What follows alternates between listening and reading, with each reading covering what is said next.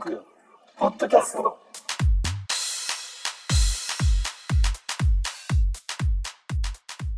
はい、こんばんは。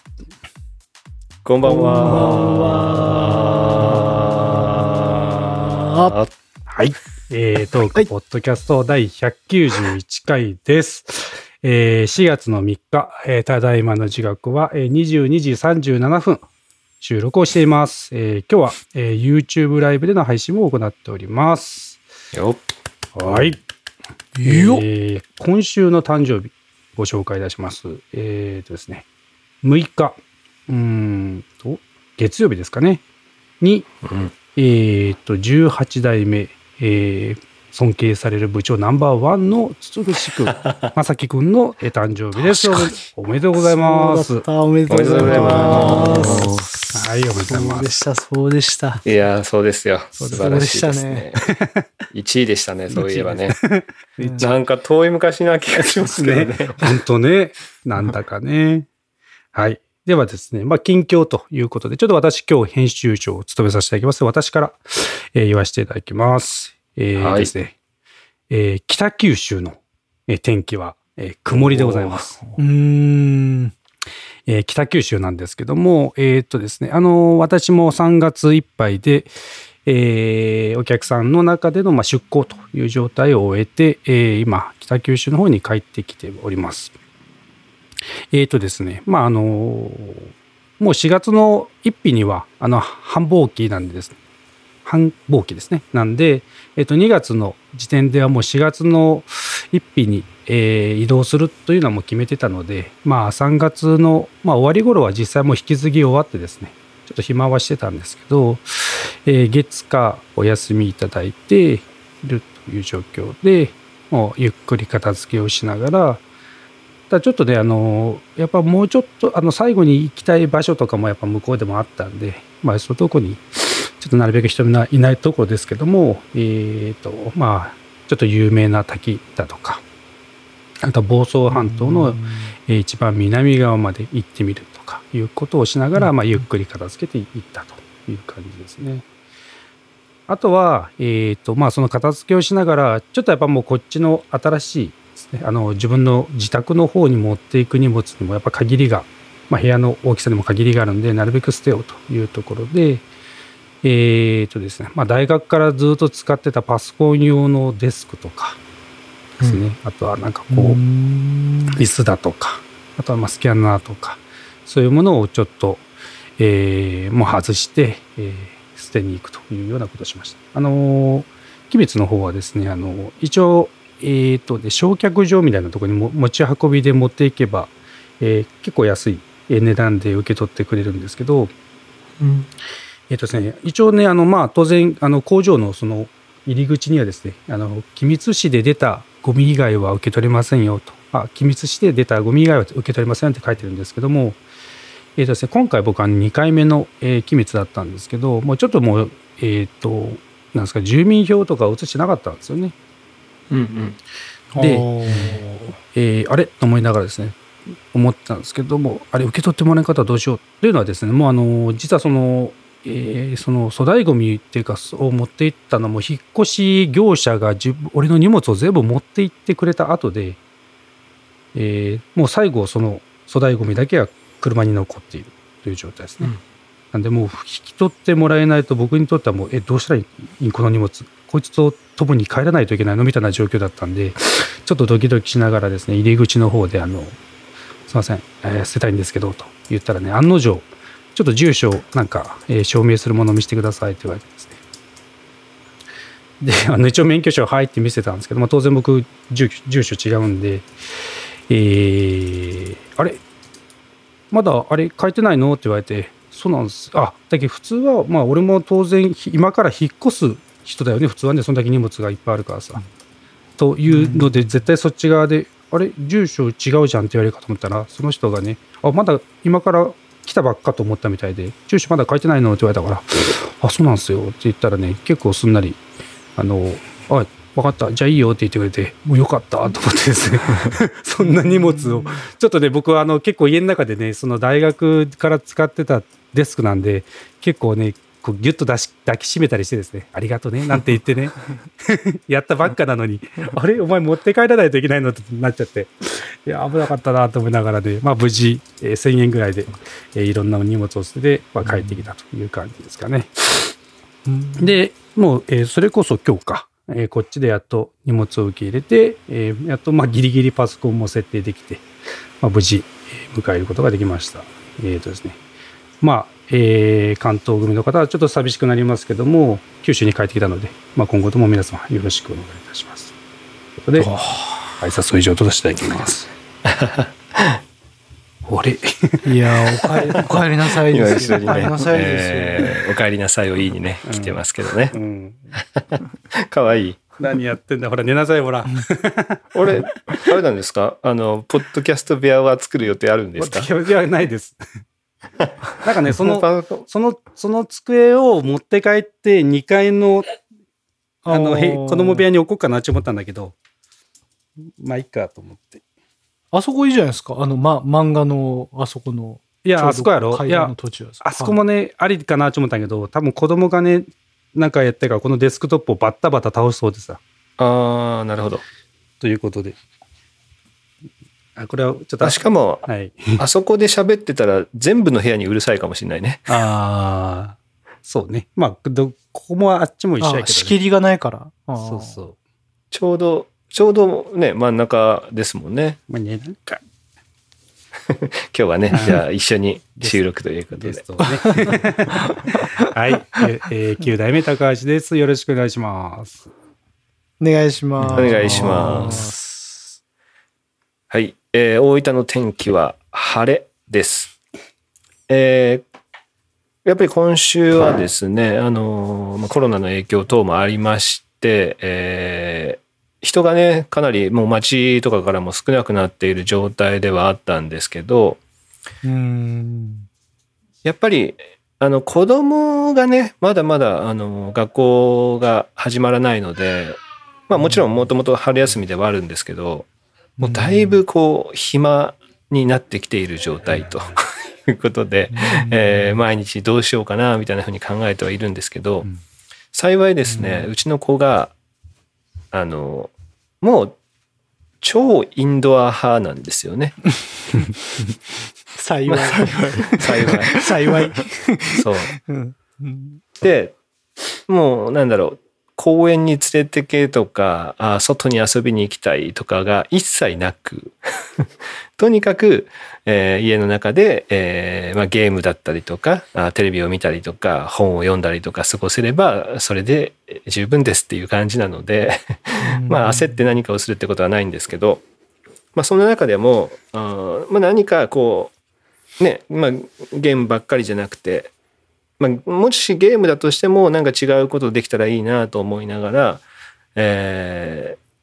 ちょっと前にですね買っていた、もう1年前2年前ぐらいに買ってたゲームがあって、ちょっと名前はど忘れしたんですけど、スイッチのプログラミングのゲームがあるんですよ。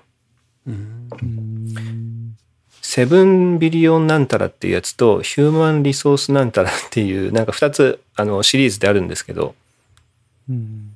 でそれを当時はですねちょっと難しすぎて、ちょっと無理だねっていうことで諦めていたんですけど、それをまあ2年生終わり3年生になる前で、まあ、最近いろんなプログラミングのやつもやってるってことで、もしかしたらちょっとできるようになってるかなと思ってやらせてみたら、やっぱりですねえらいもんで結構一人でもちょこちょこできるようになっていて、まあ、スイッチでねやれるのが一番本人的には違和感なく遊べるんで、まあ、そういった形ですごい笑ってるじゃないですか、まあ、そういった形で、ゲームを通じてでも、まあ、プログラミングだったりとか、まあ、そういう文章のねなんか読むとかそういったことができたらいいなと思いながら日々、いろいろと調べております。で、今日ですねまた一つゲームを買いまして、スイッチの昨日発売だったんですけど、なんかね文字のパズルみたいなやつが昨日発売されていて、どうもですね10年前20年前ぐらいに出たゲームがスイッチ版に、帰ってきたみたいな感じだったんですけど、一文字あるんです。例えば生とかいう文字があって、それがブロックなんていうんだろうな、5×5 のマス目が例えばあったとして、その「せ」っていう文字が、真ん中にあります。そうするとその「せ」に、一文字ずつなんか字をね当てはめていくんですよ。例えば「お」とかやったら「おせ」とかいう言葉になるわけですよ。その「せ」のところに「お」を持っていくと。でそうするとポイントがついて、じゃあ次はって言ったらおのところにつけてもいいし、またせのところにつけてもいいし、そのおせにもう一回つけて3文字にしてもいいしっていう、なんか日本語を作って、英語でもいいんですけど、を作っていく文字のパズルゲームみたいなのがあって、それがね今日やってみたところ非常に面白かったので、皆さんもですね、もし興味があったらぜひ、ちょっと調べてみてください。特に子供が 1,2 年生あたりだったら言葉もねそれで覚えられるかなとも思うんで、はい、ちょっとね名前が忘れちゃいましたけどNintendo Switch で昨日発売されていた4月の2日ですね、木曜日に発売されていたゲームがかなり面白そうだったので、皆さん調べてみてください。以上、大分からさとしです。よろしくお願いします。お願いします。ちょっとぜひそれタイトルをまた。タイトルがね何だったかな、ちょっと今調べときます。はい。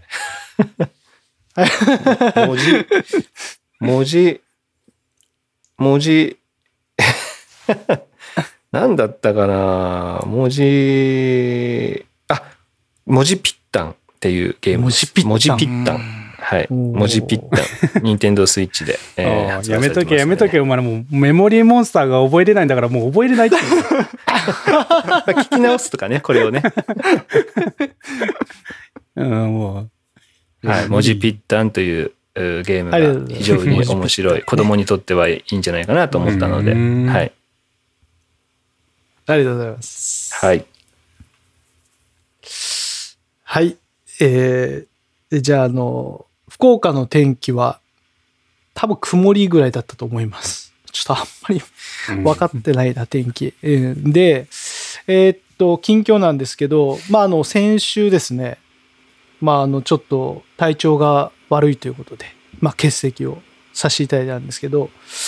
やっぱりね、昨今のこのウイルスの関係でやっぱりちょっと体調が悪くなるとやっぱもう真っ先にねかかったんじゃねえかっていうふうにやっぱちょっと思ったので、ちょっと隔離して1日だけしっかり寝たらですね、でも熱もですね、ちょっと普段も毎日熱測ってるんですけど、平熱が僕だいたい6度1分か6度2分とかなんですよ。なんですけどその時はなんかね、もうなんか胸の鼓動がですね、もうなんかすごくドキドキして、なんかって思って、で熱を測ったら6度9分だったんです、だからこれはちょっとなんかこのまま上がっていったら良くないなって思って、大事を取って、その日トークだったんですけど、もうちょっとこれは寝ようと思って、寝てですね、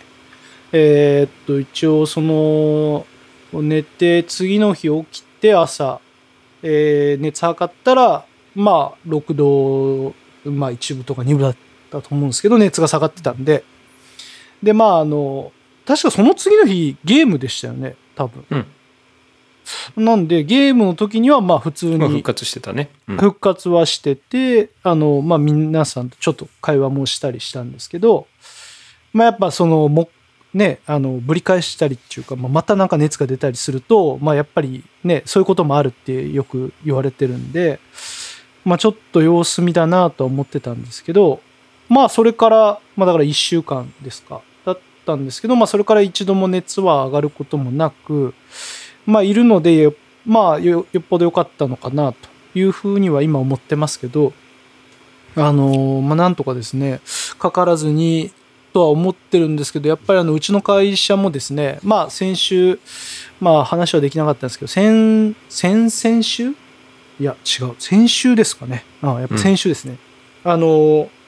人ですね、感染者が出まして、うん、出てましたね、まあ、結構そのはい出てて、やっぱり、はい、工場がですね停止するとやっぱいうようなことが起きまして、でやっぱ会社でもねかなりざわついて、まああれなんですよね、停止するっていう報道が出る1時間ぐらい前かなに僕、まあ、まだ会社いたんですけど、なんかやっぱりねざわざわしだして、ね、みんなね、でなんかね隣の部署がなんか帰り出したりとかしてるんですよ、で、うん、何も知らなくてなんでって思ってたらなんか出たらしいよみたいなになっておーとかって言って、うん、あれ何明日休みになるのかななんてみんなざわざわしてるんですけど、一切そんなこともなくですね、まあ工場側は止まるんですけどまあ工場じゃない部門はまあ普通に稼働するというところで、次の日も何のあれもなく会社には行きましたけど、まあ一方でその僕がやってたこうその何でしょうまあ設計してる部品がですね結構そのやっぱり今の世界の工場で作ったりするんですね、うん、なんで、うん、世界の工場って今問題やっぱ結構すごいじゃないですか、まあ工場というか工場だけじゃなくてやっぱ世界の方がやっぱ働けない外出できないっていうところがあるので、まあ、その煽りをやっぱ受けまして部品が入ってこないっていうですね、うん、ことでやっぱ結構騒いでてまして、うん、でどっちかっていうとそっちに今僕はこう奔走してるというか影響されてるんだ、LINE、そう影響してるんですよね、うん、なんでやばいどうしよういついつにもう部品が切れちゃうでどうやって対応しようみたいな会話をしてた次の日に LINE が止まったんですよ、その影響、うんうん、感染者が出て、だからあんまりちょっとこう大声じゃ言えないけどああみたいなちょっと良かったぐらいにちょっと僕は思ったんですよどうせ部品が足りなくて止まるかもしれないみたいな感じだったってことね、そうそうそうそうそう、だからまあちょっとあんまりね出たのは喜ばしくないけど、まあね、止まっちゃうのはもう仕方ない、遅かれ早かれこうなるだったねと思いながらやったらですね、なんと2日しか止まんなくてすぐ再開しちゃったんですよねだからあれと思ってなんか結局またすぐですねどうしようっていう話がまたこう戻ってきて、まあ奔走してるっていうのがまだ続いてる状態ではあるんですけど、うん、まあ、そうは言いながら車が作っても売れないもんですから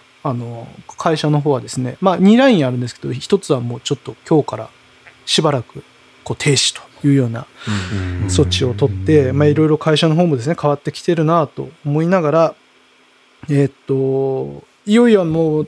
ここでだったかな、やっぱテレワークみたいな話あったじゃないですか、で、うんうん、全然なんかうちの会社なんて縁ないなっていうか全然やる気ないしみたいな多分そんな話をしてたと思うんですけど、ね、まあ、ようやくここに来てようやくですよ、ここに来てこれちょっと現実味を増したというか、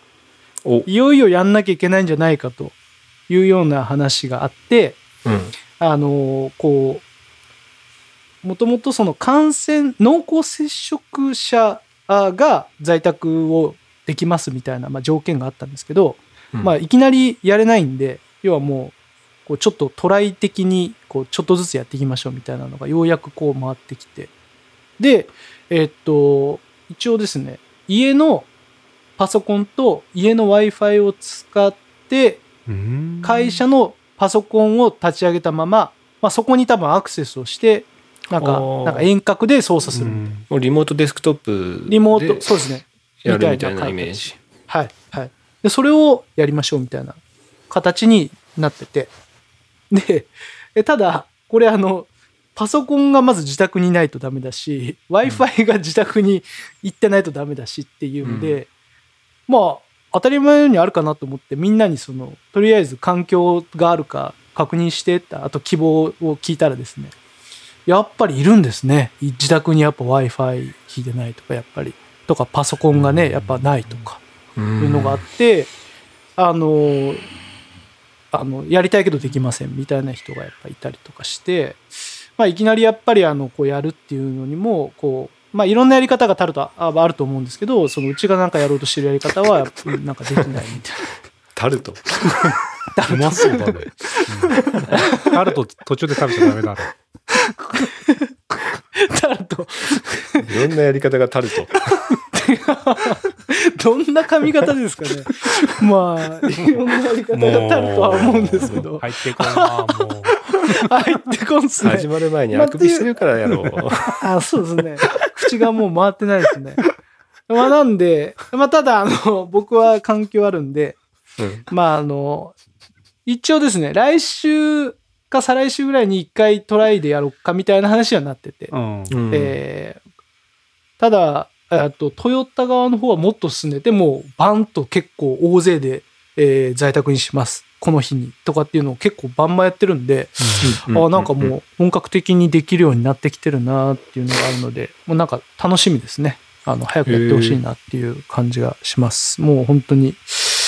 はい、っていうところで、こう結構うちの会社も変わってきたぞと、やっぱりもう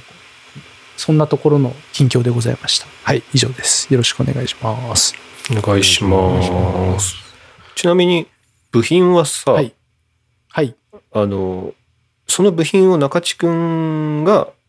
調達してるの、はい、まあ言えなかったら言えないんでいいんだけど、違う。あ、いやいや、またさらに僕は設計なんで、うん、はい、調達はちゃんとその部署が仕入れ先様と調整はするんですけど、うん、設計に来るのは要はその部品が使えないから別の部品でもう大丈夫かみたいな、そういう検討ですね。なるほどね。はい、代替で大丈夫かとか、うんうん、こういう風にすればなんとかつながるんじゃないかとか、まあ、そういうところを検討するっていうのが、まあ、設計のお仕事ですかね、今やってる、うん、って感じですかね。なかなかこうでもそれって難しいよね。そんなすぐ結果は出せないんじゃん。うん、だからなんでしょう、まあいろんなこう種類の、まあ、部品があるんですけど、うん、すごいこう似たような種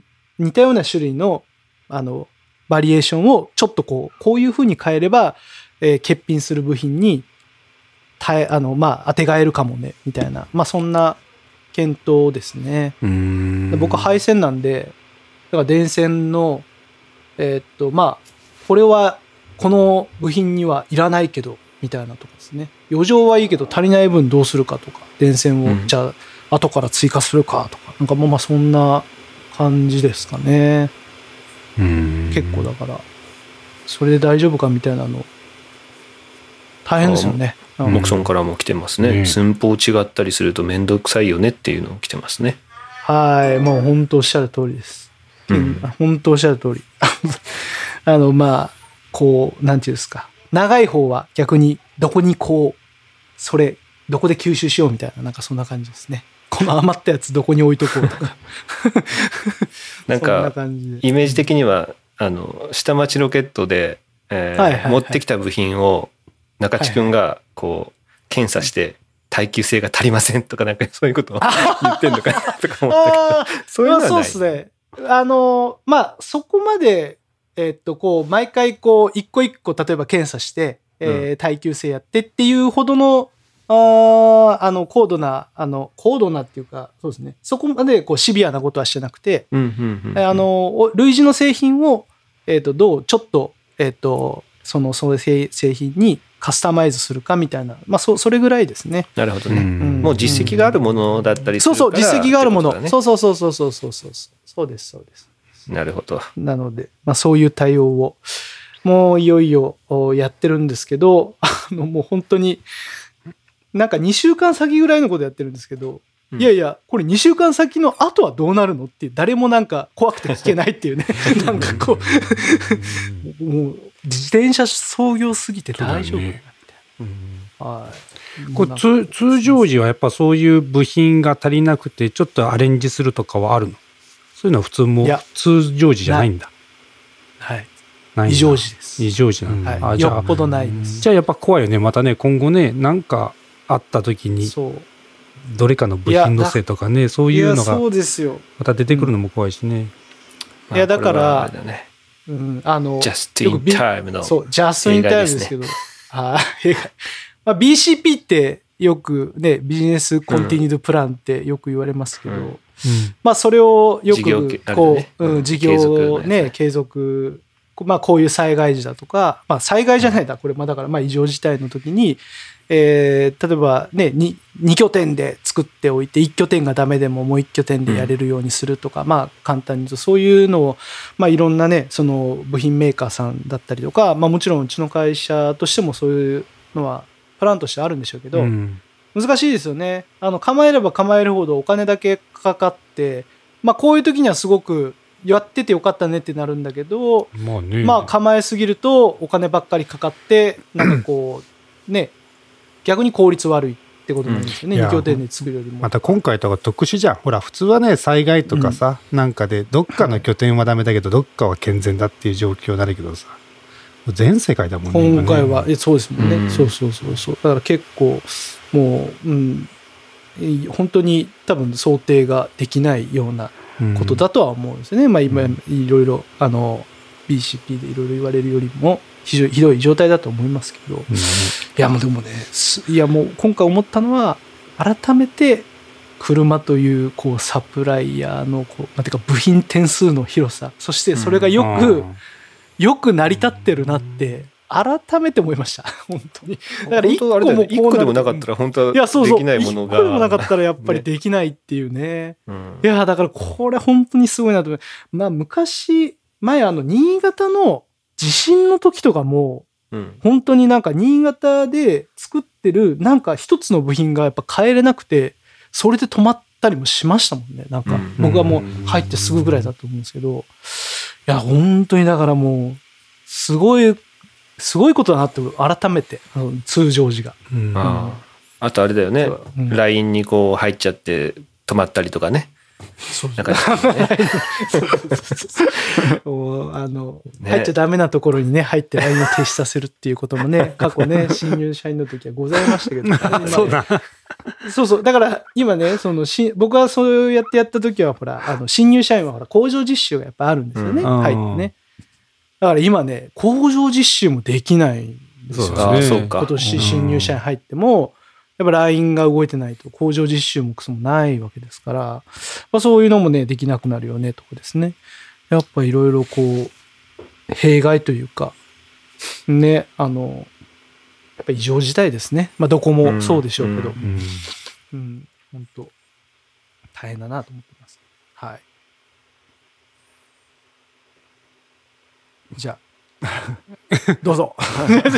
りづらいんだってほらいつものほら中地ですって言ってくんないとほら中地ですあらもう長いんだってこうちゃんはテレワークを1ヶ月以上してるし、うん、あれだよ25もうちも大変ですって書いてある、ねね、これ25こそね今日ちょっとちらっと話したけどテレワークなんかできない職種だから、ね、できないもんね、ねえ家にいてねできないもんねだってね、うん本当にいやねいやどういう工夫をしてるのかも聞きたいですけどね。そうですね、うん、だですねはいはいじゃあ私鹿児島の天気、今日はすごくずっと一日曇っていました。近況ですけど4月になりまして、新たに、新しい先生を迎えて、うん新しい体制で始まっていくというところで4月1日始まったわけですけど、こう新しく入ってきた先生っていうのが同い年なんです。同い年の新しく、はい、あそれは、ね、新人中か1981年生まれですね。でどっかが転校してそうですなんかいろいろしてたみたいです。地域おこし協力隊をやってたりとか、あなるほど、ね、なんかこうあでも先生は初めてとかやってたりとか学校の先生もやってたいろいろしてたみたいで、なんかどっか留学してたりとか英語の先生留学してたりとかでこうまあいろいろしてていろんなところもいろんな学校もやりつつうちに来たみたいな感じの人で、まあ同い年だなって思ってて、で、まあ、出身の場所を聞いたらですね、こう鹿屋市っていうとこなんですよ、鹿児島県の右の方にある、で、あれと、こう同い年で鹿屋市ってことはこれサンシャイン池崎知ってんじゃないかなと思って聞いてみたのサンシャインな そのキーワードだけでサンシャイン池崎が出てくるのはすごいですね。俺ちょっとわかんないあ、ですね、ちょうどですね4月の1日だったかなの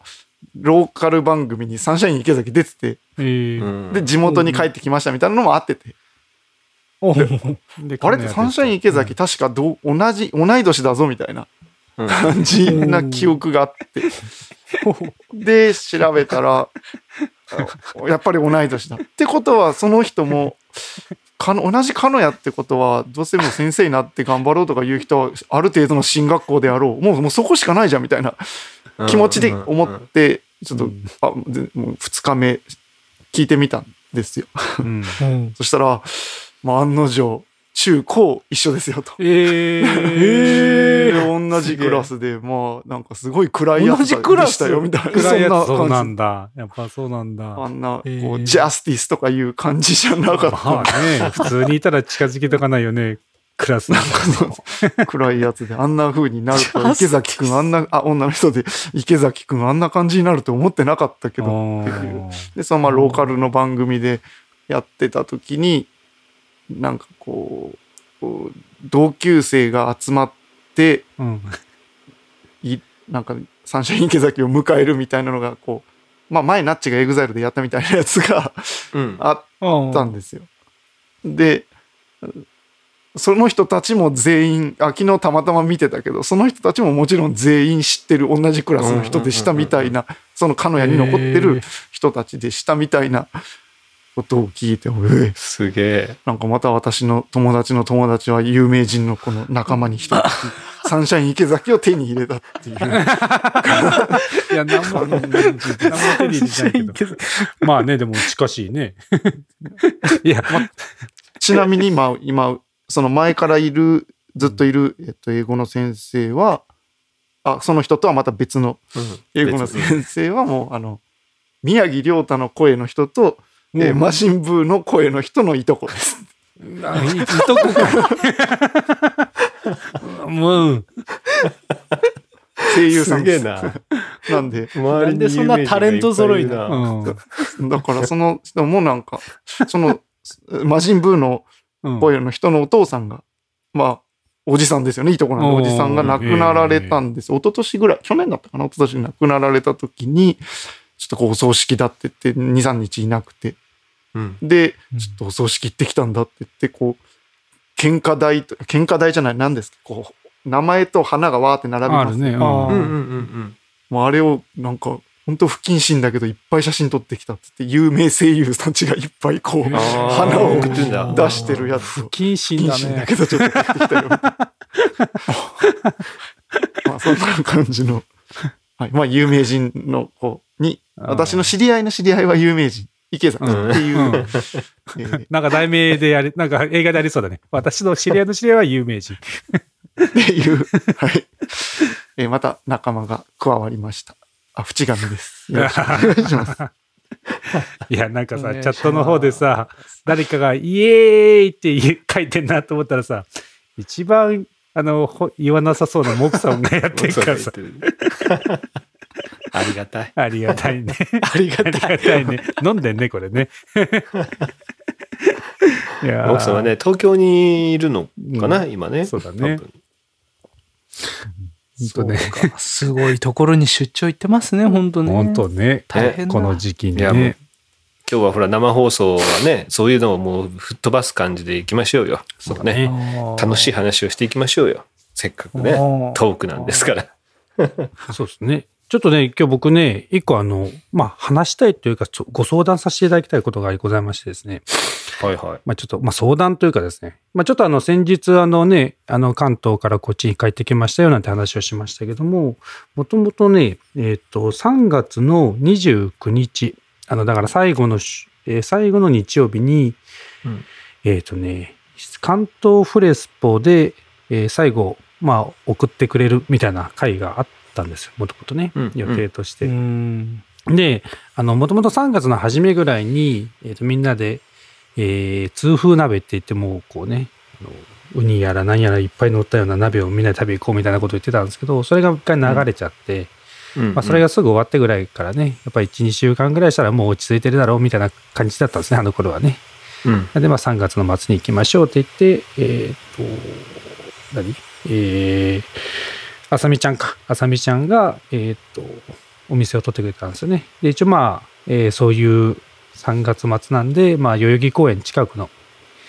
どうせ私たちね、ワインとかいっぱい飲むからイタリアン取ってくれて、ちょっとお店が終われば、じゃあ花見でもしましょうかなんて言って、いいとこ取ってくれてたわけですよ。そうですね、3月25日か、そのね、会が開催される4日前に、小池都知事からですね、週末の不要不急の外出は禁止だと。のが出ましたと。でね、ちょっとね、初めね、僕らもその時はおかえさん何人かはね、いいよ行こうよみたいな感じになってたんですけども、やっぱ週末に行くにつれてね、ちょっとこれやっぱ良くないねということで、やっぱやめましたという感じになったんですけど、その時におかえさんがじゃあウェブ飲み会でも開いてよということを言ってくれたので、ウェブ飲み会をしました。うんズームで、3月の29日の18時半からとりあえず、つけときますと。で、入れる人はどうぞ入ってくださいという感じでやってたんですけども、初めはね、僕とね、さゆりちゃんのもうマンツーでしたねもういい6時半から始まって2人ともちょっと料理を作りながら、途中入ってみたいな感じでやってて、で、俺はね、結構やっぱこう飲むっていうイメージがあるのかな、やっぱいろいろ感想会っていうのはあんまなかったんだけど、個別にプレゼントとかでこう日本酒とか、いろいろね、ワインとかいっぱいもらってたんで、それをこう並べて、向こうは白ワインかなんかね飲みながら2人でこうつまみ作りながらやってて、で、途中からね、向井さんか、向井さんも、神奈川の方に行ってるんで、向井さんも入ってきてくれ。で、その後、工藤さんでモクソンとかあややとかで、最後りえちゃんも来てくれたかな、っていう感じでやってましたね。何時かな、6時半から始めて、ちょっとね、最後の方ね、もう結構飲んだくれてですね、あややとかも一升瓶小脇に置いてずっと飲んでたんで最後ちょっとね、ボロボロになって、ね、最後ね、じゃあねって切ったのが11時半ぐらいにで、ありがとうみたいな LINE をしてたんで、11時半までしっかり飲んで、いや、なんかね、ぐでぐでになって寝たんですけども、1個普通複数でやると40分制限があるんですけど、初回なのか今のそれがサービス期間なのか分かんないけど、特に途中で、前回もね、人狼やった時に切れなかったですね。そうそう、切れなくて続けていけたの。それもね、僕もやっぱ40分ぐらいしたら解除しましたみたいな感じのやつが出てきて、ずっとやったという感じでしたね。僕ね、ちょっと正直ウェブ飲み会ってしっかりやったの初めてだったんですけど、結構全然、ズームなのかだからなのかちょっとそれは分かんないですけど、全然違和感なくやってましたね。めちゃめちゃ面白かったですね。でですよ。で、僕、ほら、ご存知、結構一人でいろんなお店行くタイプじゃないですか。ね、ヘビートーカーの方では、ちょっと僕のね、孤独のグルメっていうシリーズでね、たまにこう、他県に行ったらこういうお店に行きました、みたいなやつをやってるんですけど、結構そういうのが好きで、なんですかね、知らないお店にフラッと入って、知らない人とちょっと喋る、みたいなね。そういうのが結構好きで、結構家の近くとかに、もういきなりたお店を作って、なんかこうフラッと行ったらフラッ誰ぞれそこのお店で知り合った知り合いの人とちょっと飲み会をができて、でまた帰ってフラッと帰っていくみたいなやつにちょっと憧れてるんですよね、うんうんうん、でなんかいいお店ないかなっていう感じがあったんですけど、うんうん、もしかしてこれズームでできるんじゃねえかなってちょっと思ってまして、うん定期的になのかもう結構な頻度でやってもいいと思うんですけど、大体例えば金曜日の赤門タイムと同じ時間とかね、サークルが始まる6時半とか7時とかから12時までずっと、つけっぱなしのリンクがあって、そこにこう誰かいないかな、うん、俺はもうほらバイト終わりでさちょっと赤門行って誰かいねえかななんて言って寄ってた感じあるじゃんあの感じで、もう結構な頻度で定期的にやって、誰かいねえかな、いたみたいな感じでズーム上でできるんじゃねえかなとふとね思ったわけですよ。お店のやつね。でちょっと相談というのは、これはねちょっと個人的には絶対やりたいなと思ってるんですけど、どれぐらいの頻度がいいかなっていうのとか、あと曜日とかどうかなというのをちょっと相談したいなと思ってまして、もうそれはあれですね、もう僕もずっと思ってましたけど、結局集まらなくなるだろうなって思って、そうだよね。どうなんだろうね、今の時期だから続けれるかもしれないっていう可能性があるかなっていう、そういうのはあるかもしれないですね。今はまずね、意外とフレスポの人たちってやってるから顔出して、いつでも好きな時に顔出してっていうのに、じゃあすぐ行きますっていうのがなかなか少ないと思いますね。そういうこと。もうこの時間にみんなで一斉ので始めましょうだったらみんな来るんですけど、この時間からやってるから好きな時に顔出してっていうと、俺一人とかマンツだったらちょっとやだなと思って平気で1時間遅れで行くみたいなのは多分あると思って、それはちょっとハウスパーティーっていうアプリがあるんですよ。それがまさしく、そこに行ったら、アプリ登録必要なんですけどね、そこに行ったら誰かがビデオチャットしてて、みんないたんだみたいな感じでできる、呼び出し制じゃなくて、行ったらそこでいろいろできるみたいな、あるんですよ。もうそれも1年2年前ぐらいから多分あるんですよ、でこれいいなと思っていろいろ調べてたりしたこともあるんですけど、結果向いてないなって思ってやっぱりね、うちらはね、よし何時からやるぞってやらないと、この日6時半から11時の間好きに来ていいよって言ったらなかなか難しいんじゃねえかなっていう気はしますけどね。だけどね、多分ね、このそうだね、ちょっとやってみたいんだけど、これ1個はさ、多分ね、この関東とかこう強いまず塊があってとか、そういうね、確実に15人ぐらいののんべいがいて、そのうちのね、やっぱ 3,4 人はたまに結構来てるよみたいなね、そういうコアなやつを作んないと難しいかなっていう気がするけどね。そうだから結局この人絶対いますよみたいなのがいないといけないし、そこが毎回用意できると、多分なんかフレスポって結局絶対この人たちがいるっていうのがあったじゃないですか、ね、確実にこの人たちいるよねっていうのがあったからそこに行くけども、誰がいるかわからない環境だとちょっと難しいかもしれないですよね。けどやっぱ各自に聞くけど、やっぱそういう状況でフラットじゃあ毎週やってますよの中で行くかな、行かないもんかな。いや分からない、これはね聞きたいんだよね、感覚として。これはねチャットの人もちょっと聞いてみたいんだけどさ、毎週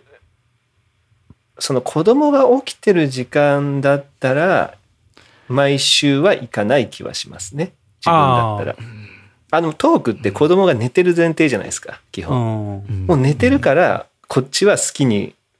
人と喋るみたいなのがあるけど、うん、子供が起きてる時に毎週大人メインで話すっていうところになんかちょっとこうあれがあるかなっていう気はしますけどね。あ、毎週話すって意味じゃないよ。毎週やってて、そうそうそう、もちろんそうですよ。自分のいい時の決めよう。そう、だから毎週はいかないかなとは思いますね。で、ちょっと話ずれますけど、僕は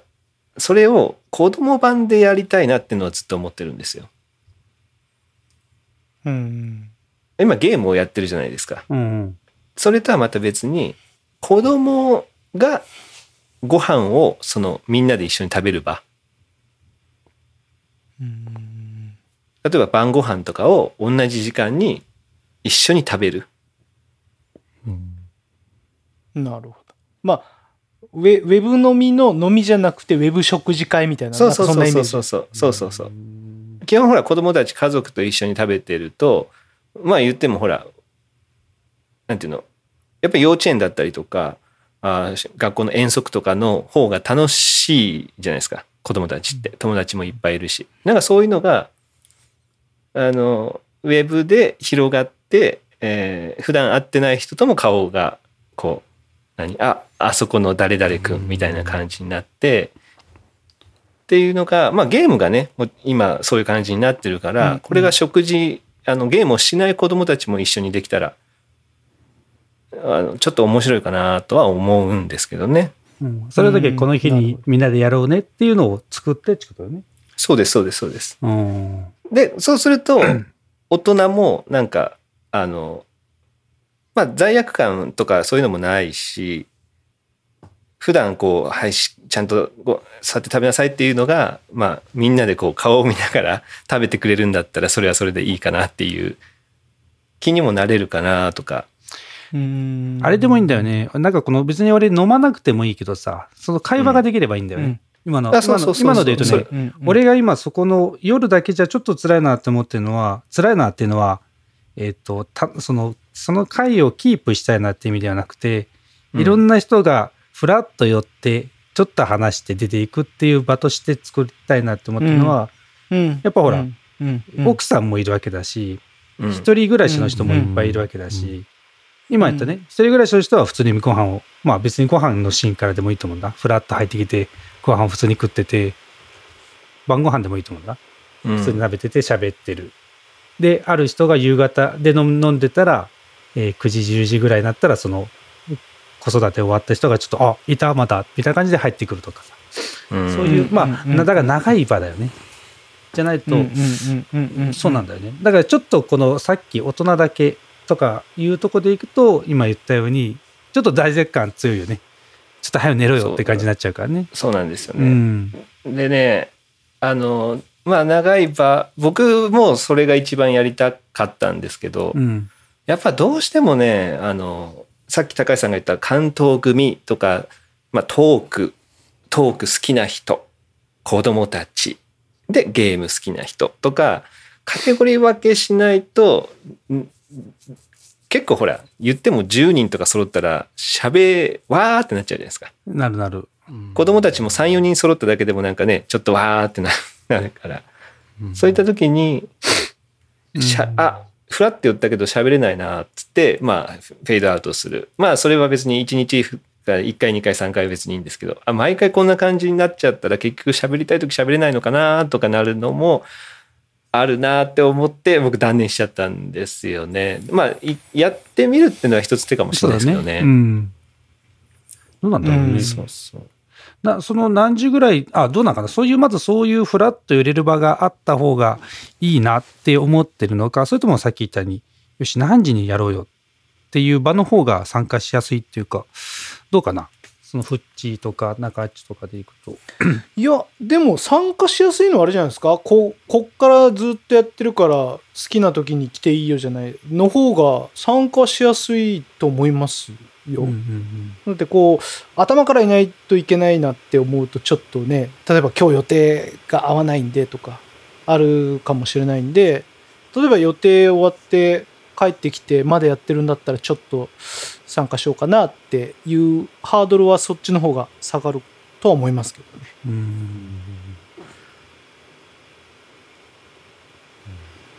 全然まあ食事とかもね全然ありやけどね、どうなんだろうね。あ、でもだから僕それはあれですね、子供が寝てれば全然いいなと思いますけどね同じ子供が寝てて、例えば夜遅く例えば仕事から帰ってきて、なんか俺はもう一人で飯を食うのかって思うと、例えばそういう場があったら全然、あ、じゃあ飯食いながらなんか誰か喋ってるの聞いとこうでもいい、なんかもうもしそういう場があれば、入るかもしれないですね。ビデオありきですよね、基本的には。まあね、基本的にはね。そうですよね。うん、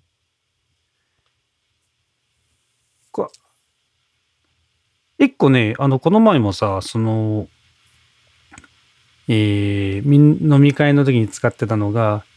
俺もこの後ろの画面をさ、ズームだからさ、後ろの画面って変えれるんだね、背景ね、俺後ろは赤もんにしてたんだ。特にこう部屋をきれいにしなくても大丈夫っていうところでちょっと一個ハードルはね、下がるかなと思うんだけどね。それはいいですね。それは、まあ別に背景映る分にはねいいし、いいって思う人もいるし、ね、そういう機能があったら絶対ハードルは下がりますしね。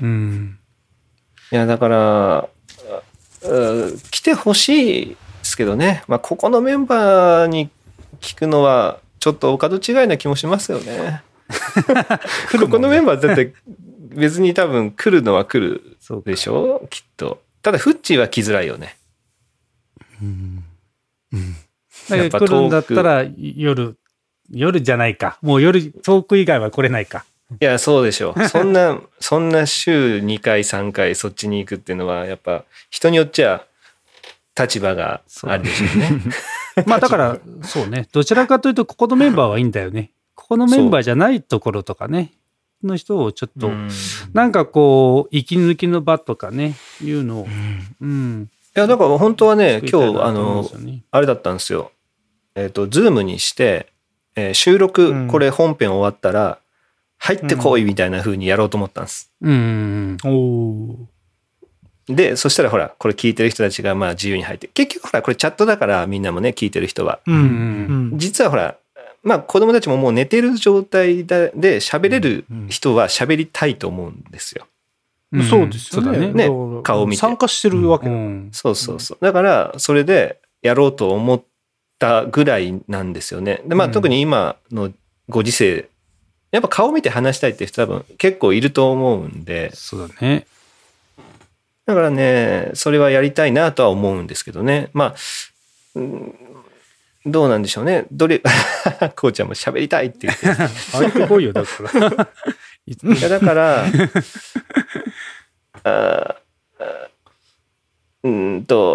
目的があった方が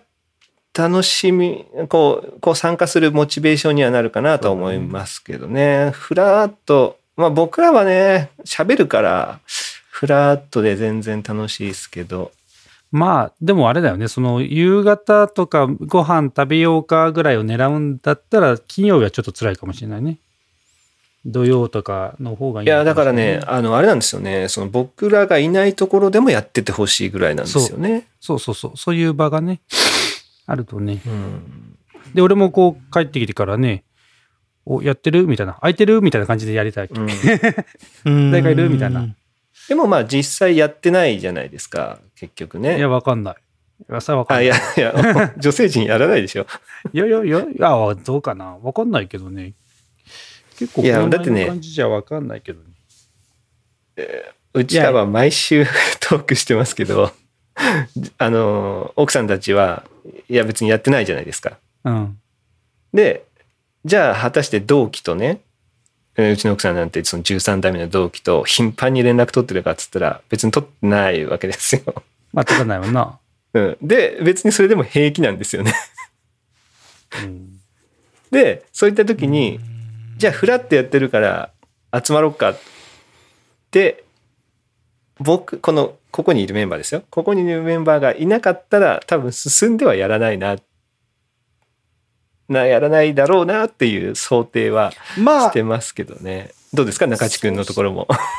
いやどうでしょうね。そのまあ自分からやるかなっていうのはやってほしいですけどね。本当はね。まあその自分からっていうのはその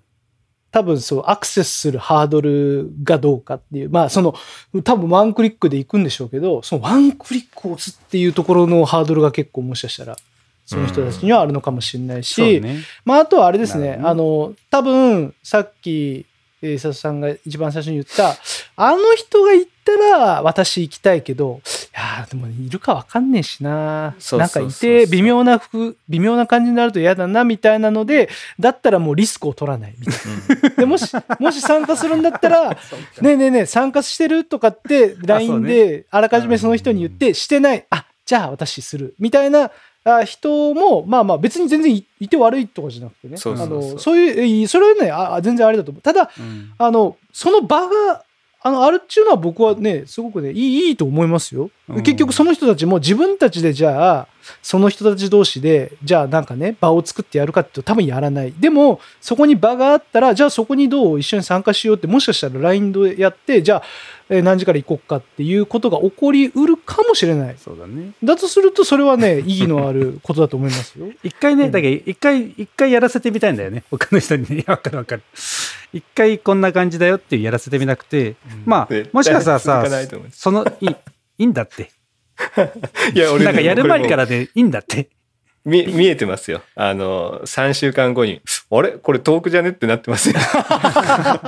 遠くじゃね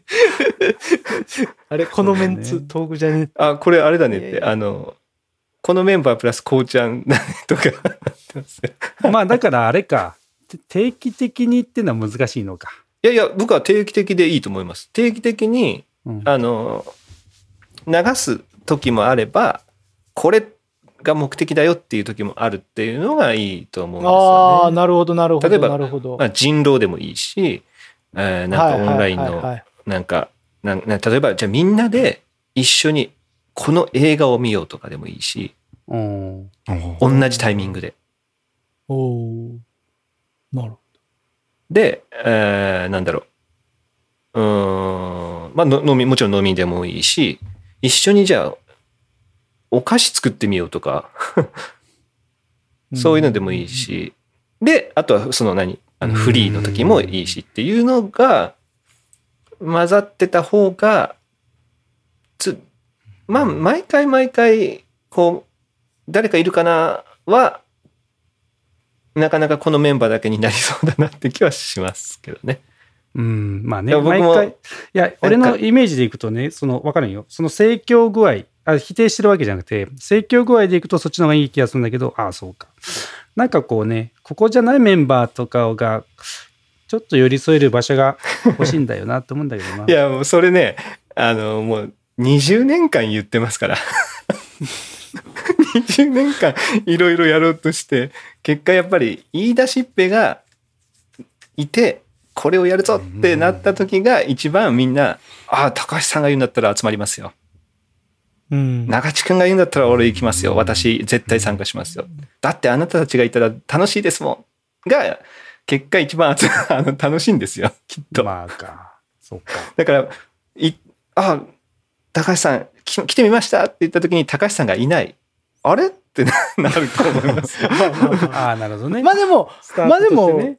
赤門タイムとか盛況とかもそうじゃないですか。多分いつも多分ねコアなメンバーの人たちはなんかねいてね、そこにフラッといているかなみたいな、そんな感じですね多分。あそうじゃねかったら多分スルーしてますね。そうだね。多分いる違うなっつってスルーっていう。とりあえずだから、うん、やってるよって言わないとダメなんだね。俺らと誰かはね、今日やってるよって、うん、そう今日やってるよっていうのをね発信すればいいよね。高橋さんいるとか中地君いるっていうのが一つハードルを下げてるから、じゃあ参加しようってなると思うんで、でそこにだから例えばお菓子作りとかになると僕とか中地君とかフッチーではありえない目的になってくるから違う人が主役になると思うんですよね。で映画とかになったらまずみんな一緒に見るっていう共感とかになるし、うん、まあそういったなんかでまあフリーの飲み会でもいいし、あ、うん、なんか和也さんが俺じゃあ今から料理しますこれとかってそれちょっと見てみたいかもしれないです。その料理をこう作ってる感じ和也さんがこれなかなかいいオムライス作った時のそのレシピもそうだし、その作ってる様もちょっと見てみたいし、なんかね、そういうの面白いかもしれないです。でさっきのちょっとみんなで料理しようも あれですけど、なんかそうやって作るんだ、あそこまではいいかもね、今度作ってみようとか、料理をなんかそういうみんなで料理を作るところから食べるとこまでを1セットとかね、そう、だからそういうのがあって、それを誰かが一応主催はこの人ですよっていうのが、まあ、ある程度はっきりしてると多分間違いないよね、行こう参加しようっていう風になると思うんで、だってもうよし自発的にいろんな地域で熊本とか、長崎とか、ね、鹿児島とかで自発的にいろいろ起こるのが一番いいよねってやってきた20年ですからいやあれだよね一個俺がこうちょっとそこに対してさハードルっていうかちょっとやっぱそこに踏み込めないのってさ、この主催者側のハードルだよね、ああやるっていうところ、そこの組み立てるっていうのフラッと空いてるぐらいでやらせてくれると一番楽なんだけど、なんかが今ちょっとねごめんつい出てた今わかりますけどね、そうか、まあもちろんそのフラッとやったやつが毎回楽しかったら多分みんな絶対参加すると思うんですけど、うん、そのフラッと来た時に来てるメンバーが毎回違うとやっぱちょっとドキドキしますもんね、参加する人は。トークって毎回もうメンバー固定されてもいるし、うん、ほぼこういうもうほら会話のテンポとかも分かるじゃないですか基本的に。だから安心して毎週聞くけどみたいなところはあると思うから、うん、今日はじゃあ、うん、フッチーの一人語りです、来週はモクソンの一人語りです、その次はって言ってね一人一人が語ってたらそれはやっぱりこうなんかそっか、案外知らないってことはないけどね。ないけど。ポツンポツンって入ってくると意外と入ってこないか。確かにそれはそうかもしれない。いやでもそれをやるのが僕らなんじゃないですか。主催するのが。まあね。うん。だからやりましょうよ。やるか。ちょっとやってみるか、でもね。なんかまあでも明らかに今ね、ほらもう俺ちょっとさ。週末登山でも行こうかなとか思えたけどさ、うん、もうなんか今もう外出たら吐くみたいなさ、ちょっとありますよね。何あれ、どこの密でもないのにと思いながら、そうなんか難しいよね。習近平ね、うん、いや習近平はまあ守った方がいいですけど、やっぱり習近平わかります？いやわかんないです。どこのなんか中国の人かなと思いました。集合しない。はい、近づかない、閉鎖された空間に行かないで習近平ですよ国家主席かと思いましたよ、ね、3密より習近平の方が分かりやすいでしょぜひ習近平で覚えてくださいよ。どうなのあれ、やっぱ3つの密、1つの密でもダメね、別に行きたいわけじゃないけどさ、あでもやっぱ一つでも結構リスクは高いみたいですね。そうだね、うん、これ難しい、山登りダメかな、濃密だと思うんだけどさ濃密あ一緒に行く人があ、ね、もし感染してたらちょっと近いですよ ね、 多分ね、家族だけだったらいいまあだから家族も別にどうせ家族は家でも濃厚接触ですよ。だから家族で別に行く分には僕はいいと思いますよ。いやこれがほら2週間3週間ならいいけどさ、あでも ね、もうこれちょっとマジな話をしますけど、高橋さんは今どっか行っちゃってもし出るとするじゃないですか、北九州男性みたいな。ただ高橋さんね、東京から帰ってきたっていうのが出るか絶対出るんですよ、千葉とか東京からとか、ね、そしたら、ね、明らかに叩かれるもう今ね、その東京から帰ってきたとか、海外から帰ってきたやつがっていうのが別に感染しててもいいんですけど、そこからの何ね、持ち込んだ系ですね、じっとしておかないとダメだろみたいなところあるから、そこはちょっと辛いっすよね。そうだね。確かにね。そう。いやー、そうですね。ほらね、ニーゴも言ってます。毎日習近平です。そうだよね。ニーゴはもう習近平すごいよね。だってね。そうだよね。そうなるよね。いやだから高橋さんはちょっとその今ほら結構出ちゃうから個人情報に近いぐらい、うんうん、出ますね。何十代男性でもうどこどことか、あとどこどこって結構、うん、会社によっちゃうね、まあ、もちろん大きい会社トヨタとかだったら出ちゃうし、そういった時にまあ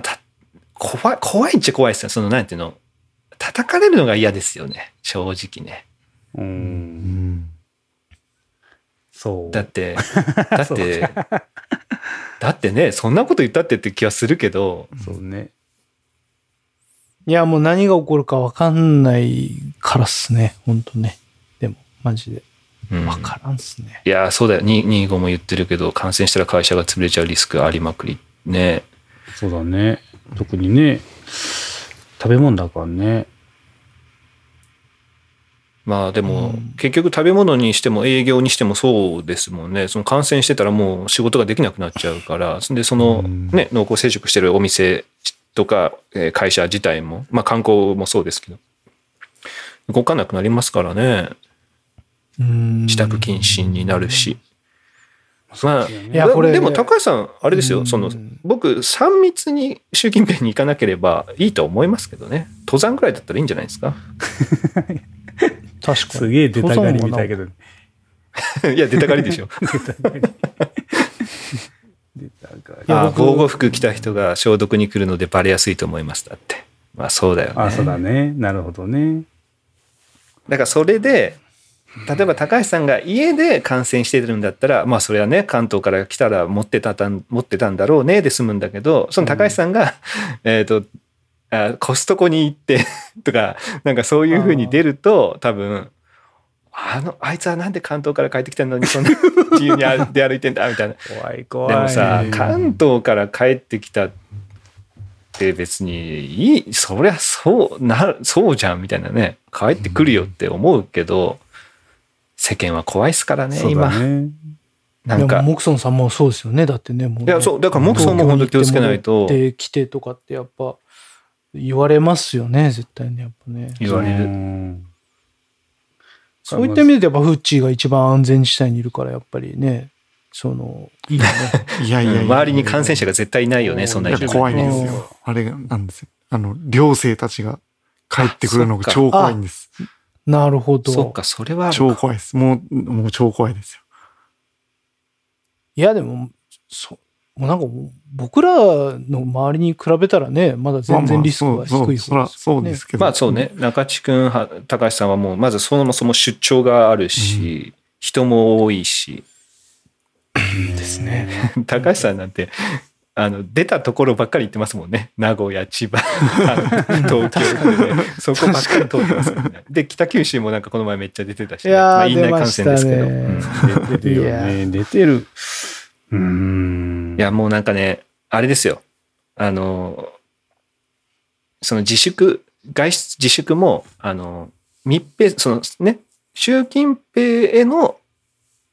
外出、不要不急の外出なんですよ。言ってるのは本当は、全く出るなじゃないんですよね。なんだけどもうみんなほら家から一本も出るなみたいな風になってるし、ね、それを叩きたくなってるし、だからこそ、だからこそさっきの高橋さんの、まあ、ウェブ飲み会とかね、ウェブ集合はやりたいですけどね、やりたい、ね、そうだね。僕なんか言おうと思ったんだよな。何だったっけな、今のその流れで。うわ、もうなんかすごいこと言ってるよ。25が。濃厚接触者になったの？お姉ちゃん。濃厚接触者の濃厚接触者になりました。あ、濃厚接触者。あ、だから一個遠いっちゃ遠いけど、でもそれも怖いもんね。わかんない。でもね、俺はもうかかってるかもしれないしね。そうなんだ。いや。大変だな。これいやこの前ふと思ったんですけど、いやなんか今年の3月それ卒業旅行とかいろいろまず最初僕思ったんですよ。その俺らが大学生の時代だったらどうしてただろうねっていう話を僕奥さんとして言ってたろ、いや正直いやだからそう正直で出るよねっていう話をまあしててですね、うん、いやまあダメと分かっててやっぱ出ちゃうのがやっぱ大学生じゃないですか、うんうんまあ、あの時、うん、僕ら大丈夫だろうって思って行っちゃうよね。そうそうそうそうそうで今だからやめとこうとかなるけどやっぱあの時は出てたよねという話をまあしたんですよね。で、いやそう考えたら大学生ね、特に例えば卒業生の人で卒業旅行とか多分したかっただろうになんか行けないとかってなんかかわいそうやねみたいな話をしたんですよね、うん、だからあれちょっと待ってると思う。熊本大学で熊本の大震災もあった人ってこれってもしかして1年生の時に入学して4年生もしかして卒業してるんじゃないって思って調べたら実は結構ドンピシャで、うんうんうん、その熊本大震災が起こった日に起こった年に入学して4年後の4年だね今丸4年だ、4年でそう卒業してるんですよ、うん、今年、うん、だからね、入学してすぐ大震災であって、ね、ようやく復興してとかって言ってじゃあいろいろ大変だったけど卒業おめでとうって行きたいのになんかコロナで自粛せえとかってなんか旅行も行けないとか言ってもう散々やなと思ってその年のさ、ね、入学とさ卒業の人たちなんならねちょっと1回ぐらいダブった方がなんかいいんじゃねえかみたいな感じで、ね、いや本当だよね。ストレートでなんか俺卒業したけどだって今会社も絶対大変だからさ、うん、そうそう会社もね入社式とかもねできないとかさ下手したらね、まあ、でもその入社できないとかってさどうなんだろう。内定もらってる会社が大きいんだったらむしろラッキーだね。1年2年じゃ多分そう、ね、今そうねだからちょっと復活しないかもしれないから、うん、就職難みたいなのが来年ぐらいには起きてくるかもしれないですね、うん、いやでもだからねかわいそすぎんと思ってその熊大のその時のだから今年の卒業生とかねいや今からあれですよそのねまあねこのコロナもそうですよ。コロナもまあだいぶ続くと思いますけど、うん、経済の方も相当やばいですよ。うんやばい、うん。だからこそもう使っていかないと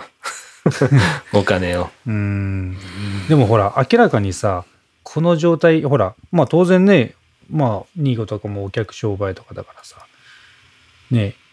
人が来てもらわないと困るし。いっぱい来てもらっても何かあっても困るしっていう状態明らかにもうマイナスっていうかねだいぶ売り上げ下がってんじゃん、うん、そんな時にさ真っ向ねこの来月のお金がどうなんのっていう心配とかもう今月もお金やばいじゃんっていう人もういっぱい出てるよね多分ね、うんうん、いやもういっぱいいるでしょう、うん、もう早く何らかの手を打ってくれんとさあれだよねもう本当いざ復活したとしてももういやそんなお店ないからみたいなねなるよね、うんうん、もうそこはもう本当なんかすごいですねもう本当みんなも言われてますけどなんかマスク2枚とか、うん、いやエイプリルフールかなと思いましたけどねあそう俺もねマスク作ろうと思ってたようんうんうん、あみんなでマスク作ろうかマスク作る会しようかそれもねいいですよね、うん、そういうのとかありかもしれない一人2個ずつ作ろうよ安倍のマスク一人2個ずつ作って1人、ね、もうできましたみたいな配らなくて OK ですみたいなねそうだよねあかねちゃんのつらいよねいやそうだよだってそう、ね、そんなね蓄えないですもん普通会社ってねやっぱ資金回していかないといけないしそうですよね、うん、もともとだってそもそも材料費は前もって払ってるわけだから、うん、人件費もねかかるし、うん、いやその辺はやっぱ、まあ、一律配るべきだと思うけどななんかね消費税をなくすとかさまあ全部に行く渡るやり方をしないとねいやもう一律1人7万子供も全員7万ってやるのが一番いいと思うけどな、うん、まあまあこれはねそうなんだどうしようもないですからね、うん、まあここで話してても ね解決しないですね。まあちょっとねごめんいやいいっすよ、まあまあ、いいっすよという中でもね、明るくやれる方法を見つけましょうよ。はい、ね、もう今、まあ、いいじゃないですか、明るい方法っていうので、ね、せっかくだからどうですか、新年度じゃないですか今日一発目。おう、うん、新年度の目標なんて話してみたらどうです？トークの目標今年こういうことやりたいねっていうのこれは 無策で望むのが俺らのだから今みんなで考えようっていうあということで本当そうっすよ。今ちょっと目標みたいな急に背筋がピュンってなるよ25が今年の目標痩せるって書いてあるいいじゃんいいね、そういうのもある。マジでトレーニングダメだって、トレーニング一番危ないんだって今自宅でやるしかないからな、うん、いいじゃん通ってダメなんだってインスタで見てるよ、怪しい人だな怪しい人だな覗いてんじゃないよみたいになってるよこいちゃんいやなんか中地くん家に行った時にもちょっと話してたんですよ、うんうん、今年はなんかクリエイティブなことをやりたいねって話をしたんですよね。まあ、中地君はちょっと覚えてるかどうか分かんないですけど、まあ、そのうちのまあ例えば一つとしては、うん、中地君家の庭にピザ窯作ろう。ありましたね。それはしかも必ず誰かを呼んだ時にしか作らない。中地君は一人では作らない例えば2週間に1回なり月1回なりでいいんで、この日作りますっていう日をやって、で行ける人が行って、でそれをビデオだとかで作ってるところを撮ったりとかして、その過程も楽しむみたいな、うん、あいいね。でできたらできたでそれで、まあ、いろんなピザを焼いたりとかもできるしっていうのいいね、ピザがまあそういいな。中地君の家の話ですよね一番家主がピンときてないですけどあそんなことやるんだ。じゃあこれ中地君が言ったんですよピザ窯とか。いやいやそうです、ね、あ全然うちの庭使ってもらっていいよっていう話をしたんですよ全然もうなんかこう作ってもらっていいっすよっつって、うん、だってそれしたらさ、そこで25がパン焼いたりとかもね、もしかしたらできるかもしれない、ね、いいかもしんないそれいいね。ね、うん、もうとかあったりとか、まあその時話したのはあとアプリとかなんか作ったらなんか楽しそうだねみたいな、トークかなんか分かんないけど、どういうものかは分かんないけど、みんなでアプリをちょっと作ってみるとかいう、ね、そういうクリエイティブなことをしたいねっていうのを。なるほど、そういうことね。まあもちろんあれですよ、毎週じゃない毎月ゲストを呼ぶとかでもいいですしやるぞ呼ぶぞっていうああなるほどね、うん、なんかそういうなんかやるぞって今年はこれをやるんだとか、あとはまあみんなでこういうことやってみようとか、ホームページをみんなで充実させてみるとかもちょっと面白いかなとかも思うし、なるほど、なんかそういうさっきのまあね、このなんか自粛とかもいつまでかかるか分かんないじゃないですか。分かんないね。だから、まあ、もちろん中地くん家に行くのはねできないけども、こっちはできるよねとか、まあ、あとね、ちょっと僕がふと考えたのは、みんなにトークポッドキャストっていうのを毎週撮るとかね録音して送ってもらう、うん、リスナーに。おうちょっとねでオリジナル感出してもらってね。そう、うん、何代目何々です、今どこどこにいて元気にやってますトークポッドキャストみたいな風に言ってもらうのを送ってもらうとかねそしたらほらアタックチャンスがそうっていうそしたらでもちょっとハードル下がるっていうか、そのみんなでほら顔合わせるっていうわけでもなく、まあ別に徐々にこうなんていうのみんなで集まれる雰囲気がちょっとずつ出てくるかなとか、楽しんでるとか元気にやってるかなとかいうのが。俺ねじゃあね、俺のほらお味噌作りとかもいいんじゃないですか皆さん。俺作ってたでしょあれ、うん、あれ寝かせて1年かかるんですけど、作って1年後みんなで食べるとかね、うんうんうん、何かを作って、うんうん、梅酒とかもいいかもね。梅酒を各自こう作って、各自ってかなんか作って食べるとかね、そういうのはいいかもしれないね。もしじゃあそれやるんだったら、それぞれが別々のものをやってて、集まった時にこう持ち寄り、すごいこうそれが一つになるみたいな感じだとまたいいかもしれないですね。うんうん、あなたが欠けてもダメなんですよ感。全員がほら同じものを作ってると、まあこの人これなくてもまあ大丈夫だねなんじゃなくて、あなたはきゅうりの漬物、あなたは味噌、あなたはなんだろう、ヨーグルト発酵させてとか分かんないけどでそれでなんかあとほら陶器を焼くでもいいですしああなるほどね、陶器焼く班ねそうそうそうそう、うん、あとじゃああなたはトマトを育ててくださいでもいいですし今医者のところもまだやってんのかな、家庭菜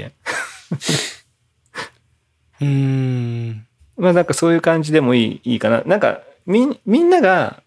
参加することで出来上がるとか、いい案が出るとか、なんかそういった場があるとまたより競争ですよね。だから共に作るの競争。うんうんうん。なんかそういうのまあ一番とりあえずピザ窯はいいんじゃないかなって気はしてるんですけどね。うんうん。なるほど。ピザ窯いいっすよ。スペースだけはねスペースだけはふんだんにありますから、うん、もうセメントでねちゃんと基礎作ってレンガをねこう耐熱レンガバーって作っててね、いやそうなんかね嵐の番組でね前作ってたんですよね、1年前かちょっと忘れましたけど、生田斗真となんか作ってた気がするな、松潤が普通にねできてましたよ。だからそれをなんか時間かけて作るのも楽しそうだなみたいな気がするんですけど、そうだね。だからね夏場とかもう家中回る流しそうめんとか作りたいね。ああ、中っちの家でね。全部中っち。スペースだけはふんだんにありますからね。本気のプール作ったりね。うん、あいいですね、いいですね、いいですね。うん、そうね。なんかこう、うん、なんか。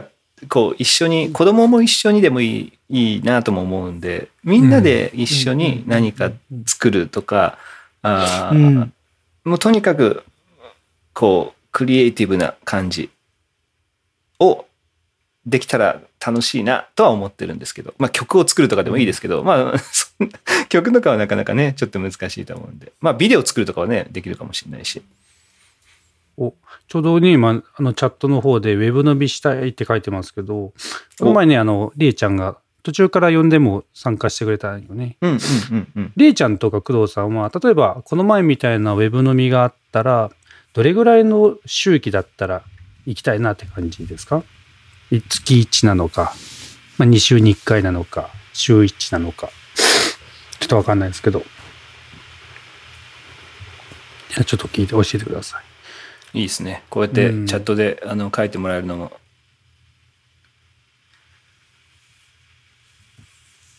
うんうん、まあ俺らはねなんか例えばこれをテーマに子どものビデオ撮ってちょっと編集皆さん各自やってみましょうかとかでもいいかもしれないね。うんうんうん、いやなんか一緒にね31周年ですか今記念すべき31ですから、うん、リエさん毎日 OK ですってきてますねそうだよね、いやそれもありだと思うんだよね、うん、でもあれだよね、だけ俺発信でも全然いいかもね。俺発信とかのんべいクラブを作って、うん、誰かが今やってますって言い始めたらいいかもしれないね。うん、いやそれはやっぱり発信者がいるっていうのが重要だと思うんで、僕は今、人狼と、うんマリオメーカーは、まあ、子供のね、まあ、マリオメーカーに関してはやりたいなとは思いますし、あとあれなんですよね、最近嵐の番組でババ抜きを見たんですけど、はいはいはい、あれやりたいっすよね。ババ抜き普通のじゃないんですか？うん、いや普通のババ抜きです。普通のババ抜きなんですけど、やっぱねちょっと楽しいっすよね多分この年でバ抜き、あ、そうなの、うん、なんか一応ね最弱王を決めるみたいな感じなんで、うん、4人でやってるんですけど、そのうちの負けたやつが決勝に残るみたいな。ああ、それでもやっぱ心理戦なわけですね。そうそうそう、運じゃないね。そう、うん、でも一応なんかあれですよね、こうなんかルールがちょっと違って、なんかこうここだっちゅうタイミングでこうシャッフルボタンを押せる、ね、シャッフルボタンがあったりとか、なんかありますよね一応、うん、ちょっとした。なるほど。なんか、まあ、人狼に近いっちゃ近いんですけど、オンラインでもみんなでできるゲームがあったらよりこう参加しやすいだろうなとは思うんですけどね。なるほど。じゃあちょっとね、分かった。まあ俺の分野でちょっとやってみましょうか。そういう、うん、何かをみんながやりたいことを見つけてやるっていうのね、うんうんうん、いや俺の料理全然すぐだ、なんかちょっとやってチーンで終わるような感じだから、ね、そうです。いやでもいいと思いますけどね、なんか、うん、やってるところ撮ってるのもいいと思いますけどね、なんかみんなそれぞれで好きなことやりながら、うんっていうのも、うん、いいとは思いますけど、うん、うん、全然話変わっていいですか、ごめんなさい。どうぞ。俺ね、はい、あれやっと家をねあれしましたよね、マルチ、あれなんとかさんのアマゾンマルチル、うんうん、いいね。あ、いいですよ。やっと今3部屋つないで音楽はどこでもこうなって1個増えました。もともとねこの家に2個あったんよ、うん、リビングと和室にあって、で、秘密から1個持ってきたけど、今だからお風呂場とリビングと和室。うんうんうんうん、で、Amazon プレミアムか。ミュージックプレミアム、はいはいはい。あれもアンリミテッドか。うんうんうん、あれも、ちょっと登録、年間でちょっと登録してみて。いや、いいね。俺もほら、この前さ、サトシとモクソンがさ、最近の曲の話してたじゃん。はいはい。おっちゃん全然わかんないと思ってさちょっと最近の曲俺も聴こうと思ってさいや聴いた方がいいっすよ。もう最近はだからもうね、アレさんにはもう最新の J-POP でっていう、うん、いいと思いますよ工藤さん、アレさん、うん、いやもうねレベルが違いますよ昔とは。あそうここ 2,3 年のそのバンドだったりとかそういう音楽のなんかこう洗練され具合というか、うん、そうなんだ。そのまあなんすか技術が上がってるんですか。そのまあなんていうの、クオリティというかもうクオリティ完成度みたいなのが高いってことですか。やっぱり昔だったらお金かけなきゃできなかったことが今は多分ソフトとかでもいろいろできたりもするっていうのもあるんだと思うのと、もう一つ、なるほど、音楽がやっぱ聴き放題とかになってきたでしょ。うん、多分いろんな、はいはいはい、その理論もそうですけど、やっぱいろんな昔の歌もそうだし今の歌もそうだし、もう全部こう流行りしたり関係なくいい音楽を聴ける状態になってるからっていうのもあると思うんですけど、うんうん、先週も話したヒゲダンとかキングヌーは、うん、もうねすごいですよ、やっぱり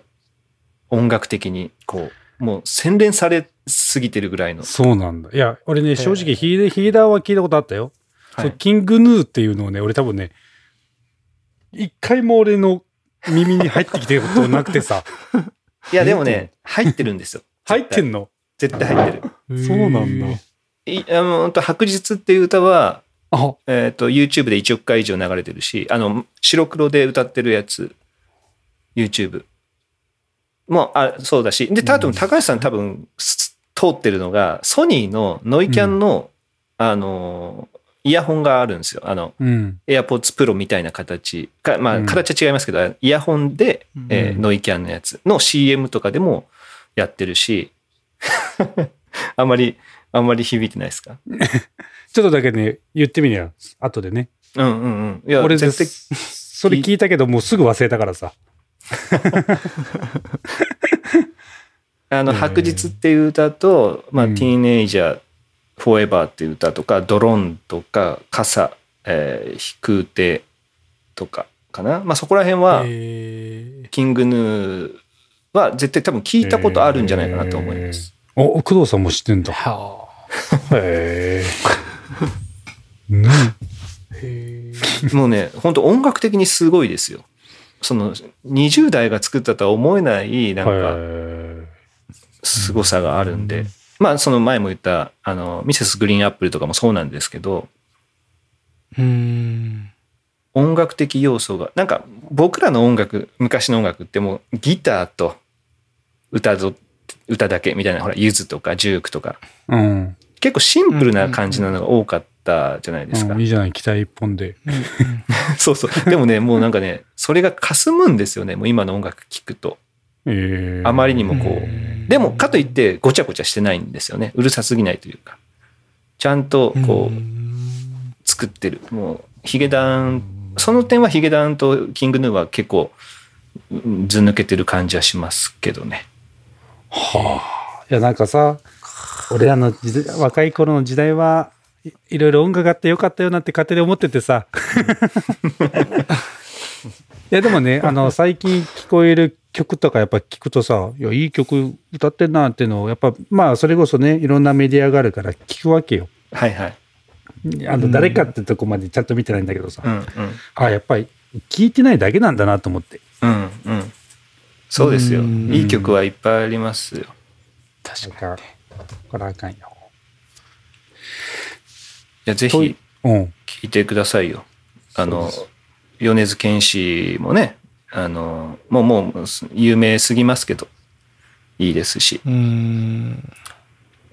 このみんなでカラオケできないかなズームでズームでからうるせえって多分周りから苦情がねえなんかできそうだよね。もうちょっといろんなことできそうな気がするんだけどね、みんなでこの画面でね。あ、いやそれはいっぱいできると思いますよね。やりたいですね本当、やろう。はい、まあ本編これぐらいにしておきますか。そうだね1時間半ぐらいにしたらねじゃあいいですかね。はい、じゃあ今日は4人でお送りいたしました。では今日もこの辺で終わりましょう。さよなら。さよなら。さよなら。あででで